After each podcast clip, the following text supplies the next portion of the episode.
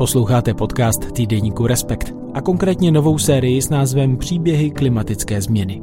Svět se nám rychle mění pod rukama. To platilo tak trochu vždycky, ale v současnosti víc než jindy.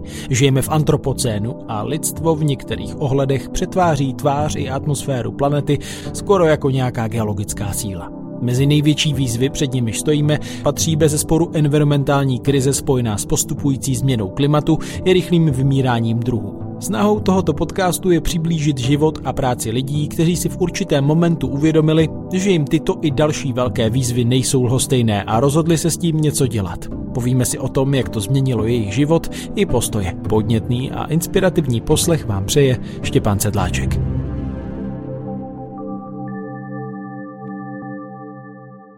Hostem podcastu týdeníku Respekt je klimatolog Pavel Zahradníček z Ústavu výzkumu globální změny Akademie věd České republiky, zkráceně Czech Globe, kde je mimo jiné členem týmu Intersucho, který mapuje eh, sucho v Česku, také působí v Českém hydrometeorologickém ústavu. Dobrý den, díky, že jste si našel eh, čas pro Respekt a náš podcast. Dobrý den, je mi potěšením. Jak informovali eh, vědci z Evropské služby Copernicus Climate Change Service minulý týden, to uplynulé léto, tedy to období období eh, od eh, června do konce srpna bylo globálně nejteplejší léto v historii měření. Tak eh, co to je za vás jako klimatologa za zprávu? Čeho vy si na tom všímáte nejvíc? Mělo to být tedy globálně 16,77 stupňů Celsia. Tak určitě je to další varování, že vlastně ten proces té klimatické změny a toho globálního teplování nepřestává. Dokonce nabírá na intenzitě, protože když to vezmeme, tak červenec 2023 byl nejteplejším měsícem za dobu měření, srpen je na druhém místě, takže to jsou dva po sobě jdoucí místce, které byly rekordně teplé. Byly tam v červenci dny, které byly historicky nejteplejší na začátku toho července a ta odchylka je dvakrát vyšší než všechny odchylky předešlé. Takže ta oteplování bylo dvakrát intenzivnější, než co jsme zažili v minulosti, což jako opravdu je ten nebezpečný faktor, že se nám to oteplování pravděpodobně určitě nespomaluje, a naopak nabírá na síle, pokud nepůjde o lokální výkyv v rámci té klimatické změny nebo čas, krátký časový výkyv, což asi nevypadá. Druhou jakým varovným eh, znakem toho je, že byla rekordně teplé moře a oceány, hlavně v té povrchové vrstvě, i díky tomu ta odchylka teploty je samozřejmě takhle výrazně vyšší. A ty odchylky těch moří jsou bezprecedentní. Oni jsou opravdu výrazně vyšší než jakýkoliv odchylky předtím. Takže nespadají ani do nějaké, dá se říct, variability, přirozené variability těch změn, které jsou i u teplot, i u moří, prostě standardní. Ale tady to se to vymýká naprosto tím dostavadním měřením. A my si lámeme hlavu, čím to může být, jestli se ztrácí ta kapacita, teplná kapacita moře pohlcovat to oteplování, což by bylo samozřejmě úplně špatně, a nebo půjde zase o nějaký fyzikální, náhodný jev a třeba se za to se vrátí k těm normálním odchylkám, ale zatím takhle nevypadá. Byly naměřeny teploty kolem 38 stupňů moře u Floridy, což opravdu je pro ten mořský ekosystém je devastující, což samozřejmě se špatně odrází potom i v extrémech počasí a samozřejmě i třeba potravinové bezpečnosti zemí. Takže to jsou určitě věci, které nebyly dobré. Byly tam velké horké vlny, byly rekordní teploty, zase opět jako každý rok překonávány velké lesní požáry, ale do toho byly i velké povodně, které vlastně nabraly tu vlhkost díky těm vysokým teplotám, vysokým teplotám moří. Takže tahle zpráva určitě není dobrá. Ono jich se varovalo už během nějakého dubna, že by mohly být rekordní teplo, ale vždycky tyhle predikce jsou takové, člověk si říká, no tak predikovat počasí na půl roku dopředu, ale bohužel se vyplnili. A ještě co jako kdyby nebezpečné, Překonal to ten rok 2016, který byl doteďka historicky nejteplejší díky tomu, že tam bylo El Niño. Ale my jsme teprve na začátku toho jevu El Niño a to ještě nemělo vliv na ty rekordní teploty v Evropě třeba například eh, v létě. Takže otázka, co to udělá v příštím roce, kdy to El Niño může být podstatně na vyšší, ve větší síle, než, než je nyní. Takže hm, ta zpráva určitě není dobrá, měli by se ještě zamyslet nad tím, co budeme si dělat dál. No. No vy jste zmiňoval, že si s některými aspekty lámou věci hlavu, nebo že si lámete hlavu, ale při pohledu na ty klimatické scénáře nedá se říct, že se vlastně naplňují i desítky let staré predikce, jak to, jak to bude postupovat, nebo naopak je to překvapující stav při pohledu na tohle léto? Překvapující to není z toho důvodu, že se vědělo, že se bude jako kdyby takhle oteplovat, ty modely to jasně dávali. Když to vezmu jenom při pohledu na Českou republiku, jaký máme zpracovaný klimatický modely pro Českou republiku, tak bohužel ta realita je horší, než co očekávali modely, kromě kor pro to poslední desetiletí. Tam třeba v počtu horkých dnů je eh, ta realita o 40-60% horší než ten nejhorší scénář, který pro to období byl. Jo, takže, jak se říká, že klimatické modely přehánějí a e, vymýšlí si, tak bohužel je to úplně opačný efekt. Eh, ty klimatické modely z velké části, aspoň pro tu oblast té střední Evropy a České republiky, jsou bohužel podhodnoceny. Takže mm, ta realita je prostě špatná. Jaké to léto bylo tady? Kolik vlastně bylo celkem tropických dnů? Vymyká se to nějak? Nebo já vím, že v Evropě třeba to nebylo historicky nejteplejší léto, to myslím, že bylo, eh, bylo to zhruba čtvrté, jestli se nepletu, ale i tak. I v České republice to, to léto nebylo dramaticky teplé z pohledu nějakých průměrných teplot. Ale tam je maskovaný jeden efekt. Ono nám totiž střídali horké vlny, které byly dosti výrazné, s velmi chladnými vlnami, které také byly výrazné. Třeba na začátku srpna byly teploty, které by odpovídaly spíše až říjnu a byly rekordně nejchladnější. Ale pak to samozřejmě prudce vystřídalo nějakou horkou vlnu a zase nasledovala potom horká vlna. Takže ty průměrné teploty jsou samozřejmě maskované a třeba v Brně pro brněnskou řadu, kterou máme od roku 1800, bylo to uvozovkách až sedmé nejteplejší léto s nějakou odchylkou 3,2 stupně od eh, toho období 1961 až 1990. Ty nejteplejší léta jako 2018, 2015, ty mývaly odchylku dokonce 4,4 stupně. Ale pokud se podíváme právě na ty horké vlny a ty tropické dny, tak tam už eh, se k těm rekordním hodnotám pomaličku dostáváme. Eh, v Brně bylo tehle tropických dnů 23 za, celo, celé léto, což je třetí největší množství těchto tropických horkých dnů za dobu měření a nejvíce jich bylo právě v roce 2015, asi zhruba 30, 31. Takže v těch průměrných teplotách to takhle to léto nevypadá, ale bohužel v těch horkých vlnách tam se zase dostávám prostě na, na ty vysoké skutečnosti. Hlavně tam je změna oproti tomu, co bylo před 60 lety. Pokud si vezmeme roky 1961 až 1990, tak eh, horkých eh, tropických dnů bylo zhruba kolem 4 za rok, ale už v těch posledních 30 letech už jich bylo 11. Takže oteplení o 2 stupně Celsia znamenají nárůst těch tropických dnů až na trojnásobek. To znamená, když si někdo představí, nebo neumí si představit, co znamená prostě oteplení o 2 stupně, tak si musí uvědomit, že těch horkých dnů je třikrát více.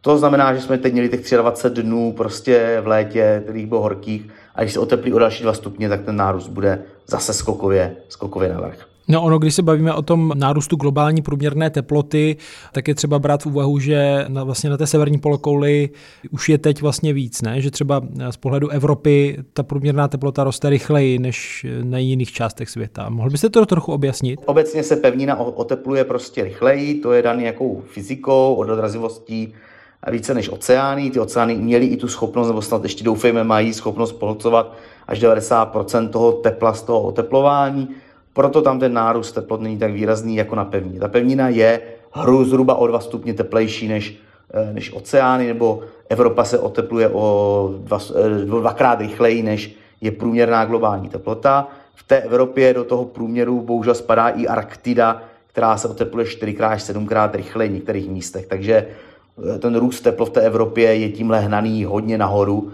ale žijeme zde a opravdu otepluje se nám zde v té Evropě i v té střední rychleji než eh, na většině zbytku světa. To znamená, že když si někdo eh, čte v médiích o nárůstu globální průměrné teploty, řekněme o 1,2 oproti tedy době před průmyslovou revolucí teď, tak musí si to vynásobit krát dva? Je to takhle jednoduché?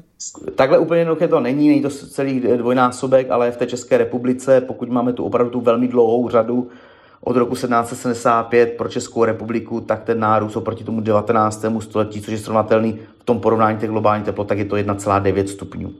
Celzia je nárůst v posledních 30 letech.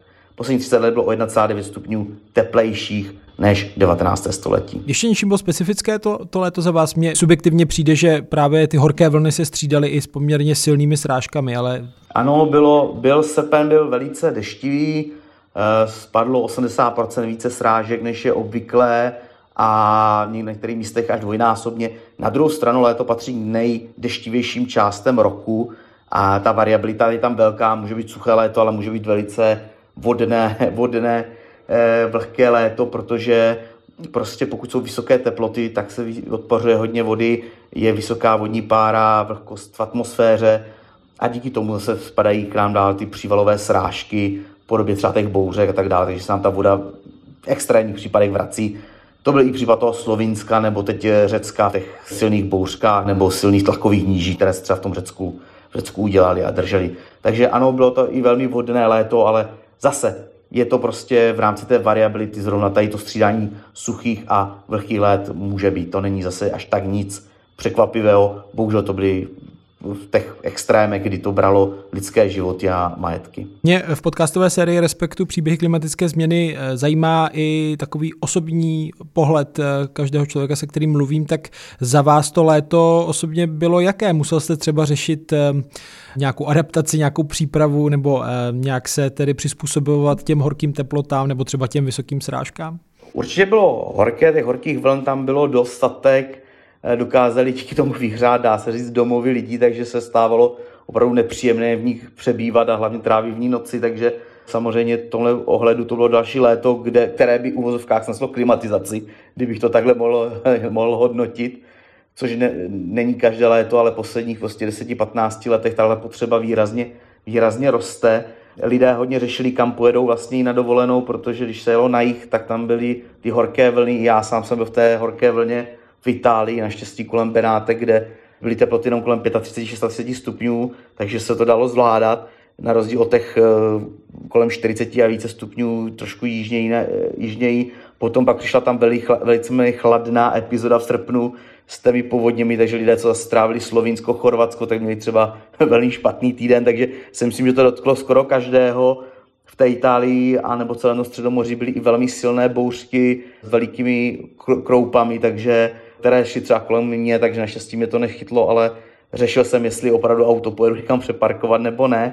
Pokud si ale vezmu z těch jako doby dlouhodobějších adaptací, které třeba já osobně řeším, tak jsou to fotovoltaické panely na střeše, které jsem teď v letošním roce eh, dodělal, takže se snažím snížit vlastně tu energetickou závislost a víc být soběstačný a snížit i tu uhlíkovou, svoji uhlíkovou vlastní stopu právě tady ty přes ty fotovoltaické panely a také člověk řeší samozřejmě nějaké v úzovkách zateplení domu, které by mělo pomoct i v létě, to jsou i rolety, předokenní rolety, které mohou snižovat nějakou, nějaké tu, tu tepelnou zátěž toho domu, takže člověk se to snaží spíše tu adaptaci řešit právě s ohledem na i tepelný ostrov města, který v tom městě je prostě vyšší a hlavně ty letní, letní teploty a celkově snížit tu energetickou náročnost toho, toho obývání, které je, aby se mu tam žilo lépe s menšími náklady energetickými závislostmi. No a mohl byste přiblížit eh, tu vaši cestu ke klimatologii? Byl tam nějaký moment, kdy jste si řekl, tak teď zasvětím kariéru právě, právě tomuhle výzkumu? U mě to bylo opravdu o náhodě. Já, když jsem šel na vysokou školu, tak jsem šel hlavně, chtěl jsem hlavně studovat historii, se přiznám, a k tomu jsem si přivzal druhý obor geografie. A asi po roce jsem poznal, že geografie má eh, podstatně lepší směr, byli tam lepší profesoři, řeknu na rovinu, lepší, zajímavější témata. Našel jsem si tam své téma, což byla historická klimatologie, tedy propojení dvou témat, které mě zajímalo. To znamená rekonstrukce klimatu do, do minulosti, tedy před dobu měření. Takže tam jsem skloubil své dva, dva zájmy. Poté jsem se dostal po, během doktorátu na Český dermatologický ústav, dostal jsem se do dobré party lidí, do dobrých vědeckých týmů, kde už se začala dělat klasická klimatologie a tam prostě už takhle to se mnou šlo a za, uh, už u té vysoké školy mi to hodně bavilo, tady to téma, ta klimatologie, analýza dat. A díky tomu, že jsem měl opravdu štěstí na lidi, na okolní profesory, do kolegy, tak uh, se ten tým vlastně dobře chytnul a stojí vlastně za těmi projekty jako Intersucho, Agrorisk, globální monitoring sucha v rámci celé České republiky a tak dále. Dá se říct, že vám osobně měnící se klima také nějak mění život vedle toho, že tedy jste třeba si instaloval solární panely? Opravdu řeším spíš s tím ohledem na bydlení, protože v našem domě kor tam pod střechou se opravdu nedalo už za těch horkých vln prakticky být. Tam byly noční teploty kolem 30 stupňů a v tom se opravdu nevyspíte a to má i ten dopad na to lidské zdraví celkově za těch horkých vln vlastně nejvíce roste obrovským způsobem umrtnost obyvatelstva, hlavně starších. Takže opravdu jsou jeden z těch takových těch viditelných dopadů, hlavně v Evropě. A já to řeším s ohledem opravdu asi na to bydlení, protože tam se nás to týká nejvíce, aby ten komfort toho žití v tom domě byl co největší, protože tam člověk tráví všechen volný, dá, dá se říct, část, takže s tímhle ohledem řeším životně tu změnu klimatu, jako kdyby, co se týká osobní stránky. Centrála Czech Globu sídlí v Brně. Jižní Morava obecně asi oblast České republiky, která bude to sucho i ty horké vlny ve výsledku pocitovat nejvíc, je to tak? Ano, je to nejteplejší a dá se říct nejsušší oblast v České republice. A nám se vlastně ta Jižní Morava začíná měnit v tom, když vezmeme i pohled sucha celé České republiky se začíná měnit. Eh, v minulosti tady sucho bylo vždycky, to zase není jako kdyby žádná novinka, ale bylo většinou způsobený nedostatkem sráže. Prostě další dobu nepršelo, tak vznikaly nějaké suché, suché epizody. Ale s tím, jak se nám otepluje, tak vlastně začíná výrazně přibývat vlivu teploty vzduchu, která vlastně vypařuje tu vodu z půdy. Takže se nám stává, že i když normálně prší, ale ta teplota je vyšší, tak ten výpar samozřejmě z té půdy je větší a ta tendence k tomu suchu je pak také narůstá. To je to riziko do budoucna. No a už ta poslední suchá epizoda 2015-2020 naznačila, že ten vliv teplot bude výrazně stoupat. E, například v rámci celé České republiky vliv těch teplot už byl 50% a 50% bylo to, že tam nám méně pršelo. Ale na Jižní Moravě už ten vliv teplot byl ze 70% a z 30% už to byl jenom dostatek srážek. Takže ta Jižní Morava se stává čím dál více náchylnější na, ty vysoké, na ty vysoké teploty. Ten výpar z té krajiny je zde vyšší a ta krajina zde více, více schne. Dá se říct, že ztrácí i svoji zemědělskou funkci, kdy k nám tady klesají výnosy. Naopak třeba e, tímhle zatím roste nahoru Českomoravská vrchovina, která tím, že se tam oteplilo si pomohla, ty výnosy má třeba na úrovni Hané před 20 lety a Haná se dostává už na pozici Jižní Moravě, Jižní Morava začíná absolutně ztrácet. Což samozřejmě je riziko do budoucnosti, protože Českomoravská vrchovina může čas, časem tu produkční schopnost ztrácet a my budeme mít těch výnosů třeba té pšenice výrazně méně, než jsme tomu byli v minulosti zvyklí a stane se to ekonomicky nerentabilní, což je jedno z těch rizik.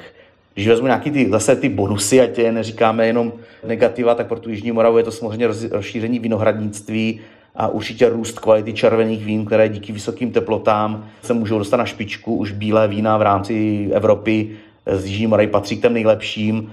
Právě díky té zvýšené teplotě vzduchu. Červené vína jsou ještě více náročné na teplotu vzduchu, ale díky tomu, jak se nám tady otepluje, tak se i červené vína výrazně zlepšují. A takovou perličkou jsou možnost e, pěstování lanížů, které ve střední Evropě ztrácejí svůj potenciál právě tím, že už ty teploty tam jsou moc vysoké a my naopak se dostáváme do té průční oblasti a ono to se to nezdá, ale ono to je opravdu v Evropě dost velký biznis je právě i pěstování lenížů, takže možná naši zemědělci změní z pšenice na leníže, ale to je spíš takový spíš vtipná vložka, nebo spíš poukázka na to, že nemusí být všechno úplně negativní, ale bohužel těch negativních vlivů převládá. Vím, že vy jste vlastně věnoval i svoji dizertační práci právě pěstování vinné révy v Česku ve vztahu eh, ke klimatu měnícímu se, ať už v minulosti, tak do budoucnosti, tak dá se říct, jak nám může pomoct predikovat ten možný vývoj do budoucna co, co, a co to vinařství do budoucna tedy čeká, nebo jaká je ta zpráva vlastně z vinařství o, o, o budoucím klimatu v Česku? Tak když jsme tam nasadili na to klimatické modely, tak se nám ukázalo, že by sklizeň mohla být dříve, tedy mohli bychom zastávat do, do doby, kdy se sklizí v Itálii, ve Francii. To znamená, že to necháme na vinici déle, tak by tam měla zvyšovat se cukernatost těch vín, tím pádem by ta kvalita vín měla růst. To bylo jako kdyby z té, z té analýzy toho budoucího vývoje vinařství ta hlavní zpráva samozřejmě je výrazná možnost rozšiřování vinic v rámci Jižní Moravy nebo i Polabí, ale to už samozřejmě závislé i na kvalitě půd, kam nás ty půdy pustí a taky samozřejmě legislativy, která v současné době tomu příliš ne, nedovoluje. Takže ta zpráva z té klimatické změny je v tom, že ty vína opravdu se nám mají zlepšit. Ale přeci jen zvažoval jste vy, nebo narazil jste i na takové lidi třeba na Jižní Moravě, kteří právě v důsledku těch změn, které jste popisoval, které můžou přinést nějaká pozitiva, ale řadu negativ třeba zvažovali, že se odstěhují, že, že, že změní bydliště nebo e, své působiště, ať už jako zemědělci nebo vinaři. Nesetkal jsem se, že by chtěli někdo měnit bydliště, to si myslím, že tak, v takovém stavu ještě nejsme, ale samozřejmě se mění zemědělské návyky. Na Jižní Moravě se hodně pěstují meruňky, a ty jsou paradoxně hodně ohrožený právě díky změně klimatu a teplování pozdními jarními mrazy. Zní to jako samozřejmě nesmysl, když dám tyhle dvě věci dohromady, jako mrazy a oteplování. ale tím, že vlastně máme kratší zimy, máme je mírnější, začíná nám vegetace dříve růst, No a ono nám v dubnu a květnu ty mrazy z toho severovýchodu přijdou prakticky vždycky. To je prostě nějaká synoptická situace, která se opakuje, jsou prakticky stejně silné jako vždycky. No a před 60 lety by nám to nevadilo, protože by ta meruňka ještě nebyla ani rozkvetlá, neměla by nástup květů, nic, takže ona by ty mrazy bez problému přežila. Nyní ona má už rozkvetlé květy, takže ji to samozřejmě spálí a celá ta úroda je k ničemu. No a za posledních 10 let, vlastně poslední rok, který nebyl poškozen mrazy, byl 2018 a klesly výnosy zhruba těch 10 let o těch 40%. A neuvěřitelné množství těch ovocnářů, hlavně těch, co pěstují opravdu ty meruňky, tak eh, s tímhle pěstováním, biznisem končí, protože ty náklady na opatření, jako jsou svíce a tak dále, eh, jsou velmi nákladné, dokáží je udržovat tak jeden, dva dny, ale když to přijde ve více vlnách eh, nebo delší mráz, tak už to prostě finančně není udržitelné a oni prakticky tu úrodu v posledních letech moc neměli. Takže mění se ty návyky, zemědělci přemýšlí o tom, jak změní tu svoji skladbu a hlavně tedy nejmarkantnější viditelný ústup je od pěstování právě tohle brzkého ovoce, dá se říct. To mi může asi pomoct i ten váš portál Agrorisk, který varuje třeba i před mrazy, ale mm, já to doplním, my tam máme právě to varování před mrazy, ale nemáme to jednoduše nastavené jenom na teploty. My právě tím, že ten portál je unikátní v tom, že má spojení zemědělců, rostlinolékařů a e, meteorologů, tak on vlastně varuje před jednotlivými odrůdami nebo druhy ovoce, kdy to může poškodit mráz. Ono ne, neznamená, že před mráz minus půl stupně, tak ty meruňky to v téhle fázi ohrozí, ale ohrozí to třeba, když je teplota minus dva, což ty Prahy znají ty rostlinolékaři, my jako meteorologové do tomu přidáme ty nejpřesnější předpovědi a zemědělští odborníci zase to dokáží smíchat a dát tomu jiný pohled. Takže ten zemědělec dostane vlastně ne předpověď počasí, že tam bude minus dva, ale opravdu to riziko, že pro tu jeho plodinu to může udělat i škody. A takhle celkově ten portál Agroris je postavený na téhle kombinaci tří vědeckých týmů a snaží se právě podávat trošičku jiné informace, než je třeba klasická předpověď počasí. No my jsme zmínili ten starší, eh, možná i známější eh, portál Intersucho, eh, tak já když jsem se koukal na ty poslední hodnoty, tak vlastně je to aktuálně docela dobrá situace, bez, bez rizika sucha v Česku, je to tak? Je, protože nám opravdu hodně pršelo během srpna. Nám se ta situace začala zhoršovat s počátkem července nebo koncem června. Tam díky těm horkým vlnám došlo k rychlému vysušení půdy, nebo vysychání půdy a byla vlastně sucho na prakticky celém území České republiky. Pak přišlo několik studených front zvlněných s vysokými množstvími srážek i silnými bouřkami a ta půdní vláha se doplnila, takže i ta další horká vlna v srpnu sice snižovala tu půdní vláhu z té půdy, ale tam byla tak velká zásoba, že tam vlastně problém, problém nebyl, takže v současné době jsme v dobrém stavu a ta vyhlídka by mohla být také jako relativně dobrá, i když nám už další dobu nepršelo, déšť čekáme eh, ve středu a pak zase nějakou další dobu ne.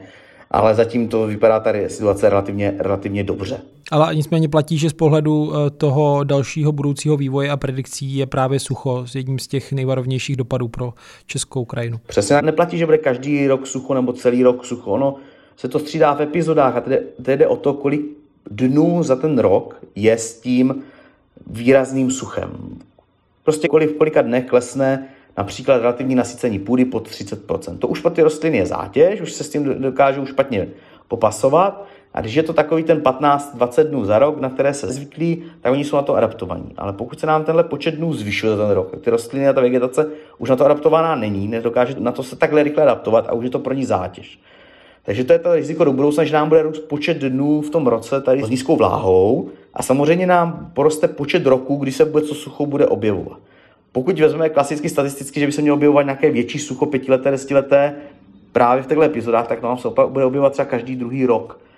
Místo toho, aby se objevovalo v těch pěti, desetiletých cyklech. Takže nám jako riziko toho extrému stoupá a je to dáno hlavně tou teplotou vzduchu, protože strážky se nám do budoucna příliš měnit nebudou v ročním, roční sumě, ale mění se nám ta teplota. Na u těch srážek se nám mění to, že nám vlastně klesá počet dnů, kdy prší a i množství srážek právě v první části letního půlroku, tedy od dubna do června. Když začínají ty zemědělské práce, je potřeba dostatek vláhy. Naopak od července do září nám těch srážek výrazně přibývá, právě bohužel díky bouřkám a počtu dnů na takový s těma srážkama 10-15 mm. A to naopak zase zemědělce trápí, protože už by potřebovali sklízet a ty pole můžou být dosti mokrá, vlhká a nemůžu se tam dostat s, s ten zemědělský stroj. Takže nám vlastně, jako kdyby těch srážek za rok je furt stejně, jenom se nám e, mění ta distribuce během roku, což přispívá k tomu nástupu toho sucha, i tím, že jsou mírnější zimy bez sněhu, nebo s malým množstvím sněhu, kor v nižších a středních polohách.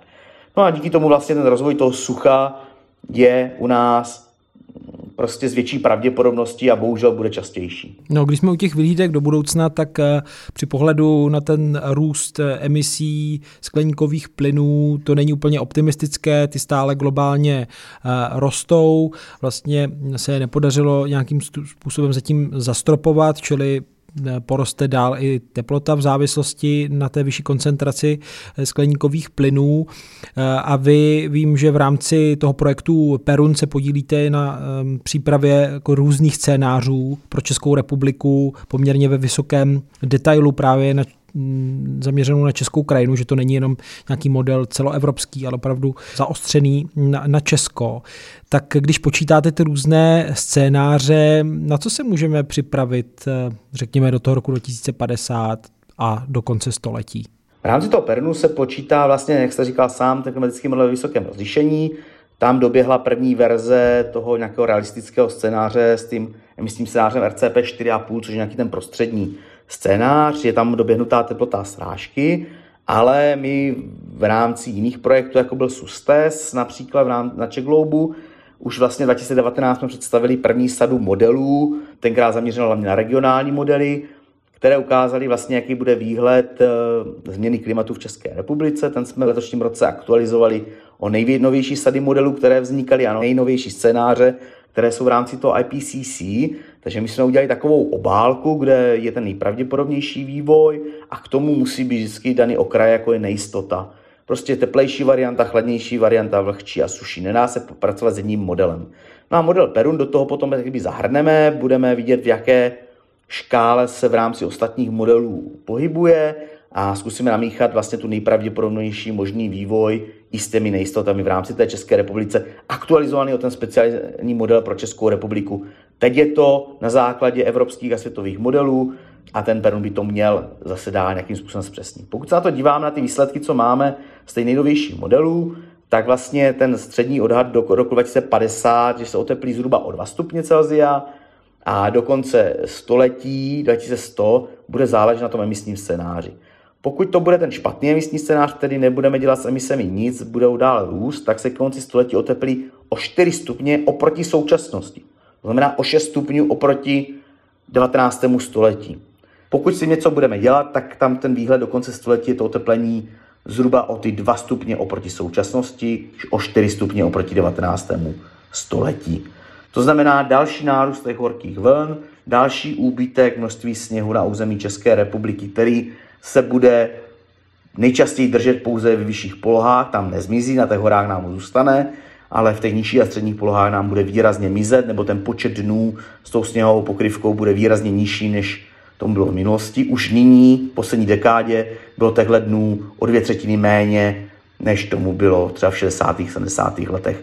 A samozřejmě prohlubování toho stavu sucha, vyšší přívalové srážky, nebo například i nárůst počtu lesních požárů.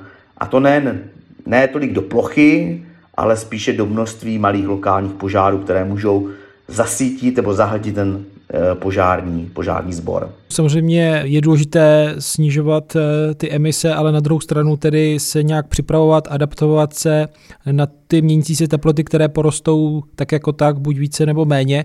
Tak co jsou za vás teď eh, ty klíčové adaptační kroky v Česku? Tak určitě je to adaptace ve městech. Protože v městech žije 70-80% obyvatel a do budoucna se má tenhle podíl zvyšovat, i přesto, že třeba by počet obyvatel v České republice klesal. A tam se nám právě skloubí dva efekty, jako je tepelný ostrov města, sám o sobě tím, že je špatně to město v vozovkách špatně konstruováno svým charakterem a má e, špatné materiály, tak do toho ta změna klimatu. A tím ten efekt té změny klimatu se tam zvyšuje a pro ty lidi je tam zátěž podstatně větší žít a má to ten neblahý dopad právě na to lidské zdraví. Druhým tím eh, určitě adaptační opatření, které je dobře zadržovat vodu v krajině. Tedy nastavit opravdu vhodné, vhodné adaptační opatření, které nám tu vodu v krajině zpomalí, podaří se nám ji zachytit pro období sucha. Ale musí se to dělat s rozmyslem. My jsme spočítali v rámci Toucher Die, což je projekt, který tady byl na Jižní Moravě, týkal se povodí Die, tak jsme spočítali variantu, že dokážeme o 40% lépe v půdě zachytit vodu. Takže voda, co nám spadne, tak dokáže půda ale o 40% lépe zachytit. Zlepšilo to samozřejmě zemědělské sucho, vyřešilo to lesní sucho, ale zásadně to zhoršilo hydrologické sucho, protože do povrchových toků i do podzemních vod se dostalo tolik vody, eh, jak by bylo potřeba a prostě v tom povrchovém toku nebylo, byly malé průtoky, tím nám klesá velké množství pitné vody, disponibilní pitné vody, kterou bychom na Jižní Moravě potřebovali. Takže ty adaptační opatření musí být většinou velice dobře propočítány, i to, co se týká zachycování vody v krajině, aby se nestala takzvaná maladaptace, že budete investovat velké množství peněz do nějakého adaptačního opatření, kterou tu danou situaci ještě výrazně zhorší. A přitom samotný zadržení vody více v krajině nebo v půdě zní dobře, je to logický krok, ale má to své ale a musí být vše propočítáno, aby to ten daný stav nezhoršilo v té daném regionu a lokalitě. To znamená, předtím, než se v nějakém místě třeba ruší systém meliorací, je potřeba si spočítat, jaký vliv to bude mít na související tok, dejme tomu, na související řeku. Určitě, protože to může opravdu dojít ke zhoršení tomu stavu, i přesto, že samotné adaptační opatření je dobré, zní dobře, ale v té dané krajině, v tom daném systému může tu danou situaci zhoršit. To stejné je ve městech, mluví se typicky o výsadbě velkého množství stromů, akce jako milion stromů pro Prahu, zní to hrozně krásně, zase má to své ale. Kde vezmete vodu na zavlažování, protože to každý ten strom se musí opečovat a zavlažovat, a pokud ten stromy vysadíte do rušné dopravní cesty nebo do, do, na rušnou dopravní ulici, tak vám výrazně zvýší koncentrace dusíkatých látek. Pokud tam dáte třeba stromy, které budou vysoké, s vysokou korunou, které dobře tlumí, opravdu oni dokáží ochladit to prostředí dost výrazným způsobem, ale pokud to bude narušené dopravní ulici, tak tam ty lidi v úzovkách, když to řeknu úplně přehnaně, tak udusíte. No já vím, že vy se podílíte taky na predikcích eh, pro eh, výrobce energie z obnovitelných zdrojů, tak tam se dá na českém území eh, čekat, co předpokládám, že asi je více energie ze slunce, ale bude to asi složitější. My jsme se pustili už v roce 2012 vlastně do aplikovaného výzkumu, to, co tady se v České republice vlastně po nás vlastně chce, ale asi většinou jenom na papíře, protože stejně česká věda nebo obecně věda stále hodnotí podle toho, kolik máte impaktových článků zahraničí, které nemusí mít žádný dosah na veřejnost, nemusí to nic zlepšit, protože to málo kdo čte. V rámci jednoho projektu musíme, jsme museli vykázat třeba 280 článků, které jste museli napsat za nějaký horizontu pěti let, což je absolutně jako by nesmysl. My chceme tou cestou tady těch aplikovaných výzkumů a těch věcí, které pak mají dopad na veřejnost, jako je to intersucho, tak i ty obnovitelné zdroje, kdy predikujeme na 48 hodin dopředu výrobu z větrných, vodních a fotovoltaických elektráren na území té distribuční zóny toho zákazníka. Děláme to dohromady se soukromým sektorem, jako je skupinou Ampere, s Ampermetem, aby to propojení té vědecké části a té soukromé bylo tak opravdu, jak, jaká je ta představa, jaká ta vize do budoucna, že to má opravdu fungovat ta věda v České republice a má posouvat to naše poznání a tím pádem i naše hospodářství. No a právě na základě toho se má zlepšit i bezpečnost eh, vlastně výroby obnovitelných zdrojů, aby, nebylo, aby se vidělo dopředu, kdy ty fotovoltaiky budou vyrábět, nebo naopak, kdy bude těch elektřiny málo, mohly se zapojit eh, záložní zdroje nebo byly připraveny konvekční zdroje, aby prostě bylo jasné, jak ten management elektriky v nejbližších dnech má být eh, vlastně v rámci České republiky udělán, aby se nestalo to, co se stalo na velikonoční pondělí, že se muselo část fotovoltaiky vypínat. To je naším cílem, aby se vědělo prostě, kolik se vyrobí, tímhletí energetici s tímhle takhle pracují. A když se bude zvyšovat i tahle bezpečnost, tedy lepší predikce tady toho obnovitelných zdrojů, tak je i šance, že bychom si mohli dovolit těchto fotovoltaických elektráren, větrných elektráren mít podstatně více na území České republiky, protože nám to bude dělat méně problémů v distribuční síti než do posud. Takže ta vyhlídka samozřejmě do budoucna je určitě v rozšiřování nějakých solárních elektráren, velkým boom jsou střešní elektrárny, Bohužel zase na to na ty šest, naše sítě nejsou všude nachystány, takže vás všude nepřipojí. I přesto, že se o tom mluví už 10 let, že by se měli rozšířovat střešní elektrárny, tak skutek se příliš tomu neudělal. Takže ten šance je rozšiřování hlavně tady těchto střešních elektráren, jak na podnicích, na domech, vidíme to za poslední dva roky, obrovský nárůst těchto instalací. A vidíme, že i pokles spotřeby elektřiny potřebné ze sítě v České republice klesl o 9 až 10 Díky tomu, že narostl počet eh, těchto fotovoltaických elektráren na střechách podnicích. Plno těchto podniků a domácností se stalo prakticky během většiny roku samostatnými a my ty konvekční zdroje budeme potřebovat potom samozřejmě na noční provozy nebo na zimní období, ale během většiny roku jsme schopni snížit spotřebu té elektřiny o 10% jenom tím, že se tady nainstalovali větší množství střešních elektráren i na podnicích.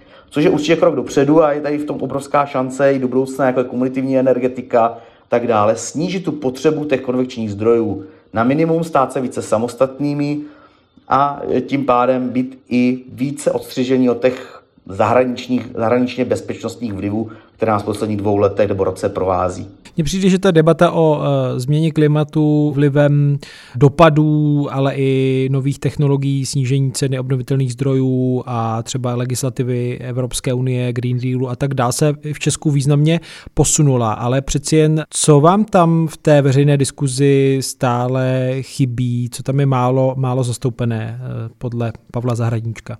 Jaké opravdu adaptační opatření uděláme? Jaké mají smysl? Jaké nové technologie uděláme, aby jsme se posunuli dále? A technologie myslím v tom ohledu, aby byly to čisté technologie. Tedy aby jsme přešli od těch uvozovkách technologií náročných na skleníkové plyny nebo na uhlík, tak přešli těm čistým technologiím, posunuli jsme naše hospodářství podstatně dál, vynaložili nové, nové tady ty technologie, které nám pomůžou výrazně snížit uhlíkovou stopu a zároveň budou přínosné i samo pro obyvatelstvo.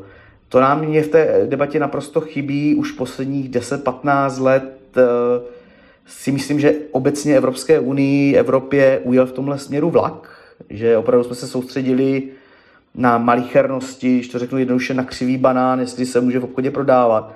Ale jaké technologie tady budeme vyrábět, jak budeme investovat do těch čistých technologií, jestli se můžeme stát potom zase lídrem toho výzkumu a toho vývoje ve světě, jak jsme bývali, nebo budeme ztrácet. Tohle nám absolutně chybí. My se o těch technologiích prakticky nebavíme, bavíme se o tom, kde, jak, jaký uhlík zachytit, jestli nám tam někde při výrobě másla něco neuteklo, ale ty zásadní otázky, ty systémové, a to jak v energetice, tak i v těch technologiích nám chybí a to my potřebujeme na, eh, výrazně zlepšit.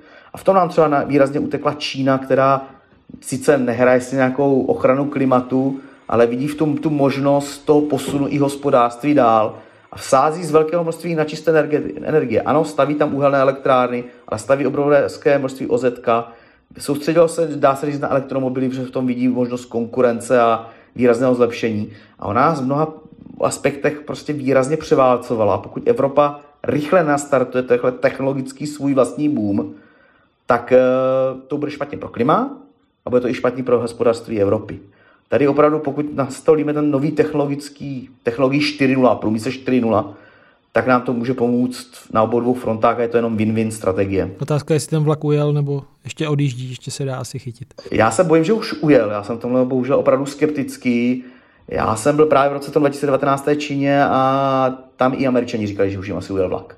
Takže já se trošičku bojím, že tohle, tohle jsme těžce zaspali a musíme rychle od toho ten vlak zkusit dohnat, dochytit a opravdu začít ty technologie tady ve velkém vyrábět a vyvíjet.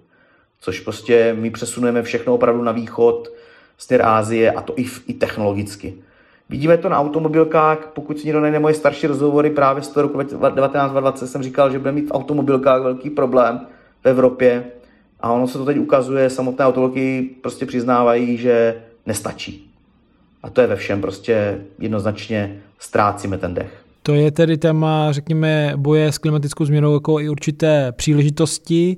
Když se ještě vrátím eh, k tomu vývoji klimatu eh, obecně i v České republice, eh, tak samozřejmě na stole jsou i různé černější scénáře podle toho, jak se bude dařit snižovat ty emise skleníkových plynů nebo ne. Tak um, přemýšlíte o tom často? Chystáte se nějak třeba i osobně na to, že můžeme selhat a ten klimatický systém se utrhne za řetězu a budou se dít věci, se kterými se těžko dá počítat. Tam je problém opravdu, že nevíme, co se může stát za katastrofu, když to přesune nějakou tu hranici. A my nevíme, jestli to je 1,5 nebo 1,6 stupňů Celsia nárůstu, jak se o tom mluví. Ale co se stane, když opravdu ta kapacita třeba těch moří a oceánů pojmou tu tepelnou zátěž výrazně klesne, nebo co se stane, když se nám změní ten termohalinní prostě cyklus v, tom, v těch mořích. Takže my tohle nevíme a je to samozřejmě obrovské riziko do budoucna, že se může dojít k náhle nějaké katastrofy třeba opačného charakteru, než očekáváme. Což uh, určitě je dobrý. Já nejsem teda v tomhle smyslu fatalista, věřím, že to zvládneme i díky novým technologiím, že to dokážeme snížit a že opravdu ten boj snad v tomhle bude bohužel těžký, krušný, ale že to fatálně, fatálně nedopadne. Takže se nějaké černé scénáře osobně takhle nepřipravuju, protože myslím, že se ani připravit bohužel jako kdyby nedá. Eh, takže v tomhle hledisku jsem drobný optimista, že to zvládneme, i když to bude hodně bolet. No a kde třeba vidíte naději, nebo kde, kde čerpáte nějakou sílu k tomu optimismu? Já doufám, že v těch technologiích, protože já všude moje moto je opravdu, že klimatická změna není jenom rozba, ale obrovská příležitost eh, v té technologii, takže já doufám, že se v tomhle opravdu probudíme a dokážeme eh, nastartovat sebe i potom zpátky to klima tím, že budeme snižovat to skleníkové plyny, budeme šetrnější krajině. Viděli jsme to už za situací v minulosti, kdy například byla ozonová krize s ozonovou dírou. Dokázali jsme snížit množství freonů, ozonová díra se nám zlepšuje. To stejné bylo velké obrovské znečištění ovzduší v rámci nejen České republiky. Také se nám podařilo tohle znečištění výrazným způsobem snížit. Mívali jsme velkou spotřebu vody, dokázali jsme tuhle spotřebu vody snížit jsme jako lidstvo i Česká republika schopni těchto věcí pod nějakým tlakem, často i ekonomickým, ale jsme schopni ho zvládnout. Hostem podcastu Týdeníku Respekt byl Pavel Zahradníček. Já vám moc krát děkuji za váš čas a za celé tohle interview. Moc děkuji za pozvání. Díky, že čtete a posloucháte Respekt i podcasty Týdeníku Respekt, které vznikají díky předplatitelům a předplatitelkám Týdeníku. Dodám, že většinu článků z tištěného čísla můžete poslouchat také v audioverzi, třeba v rámci naší mobilní aplikace nebo na webu. Naslyšenou si těší Štěpán Sedláček.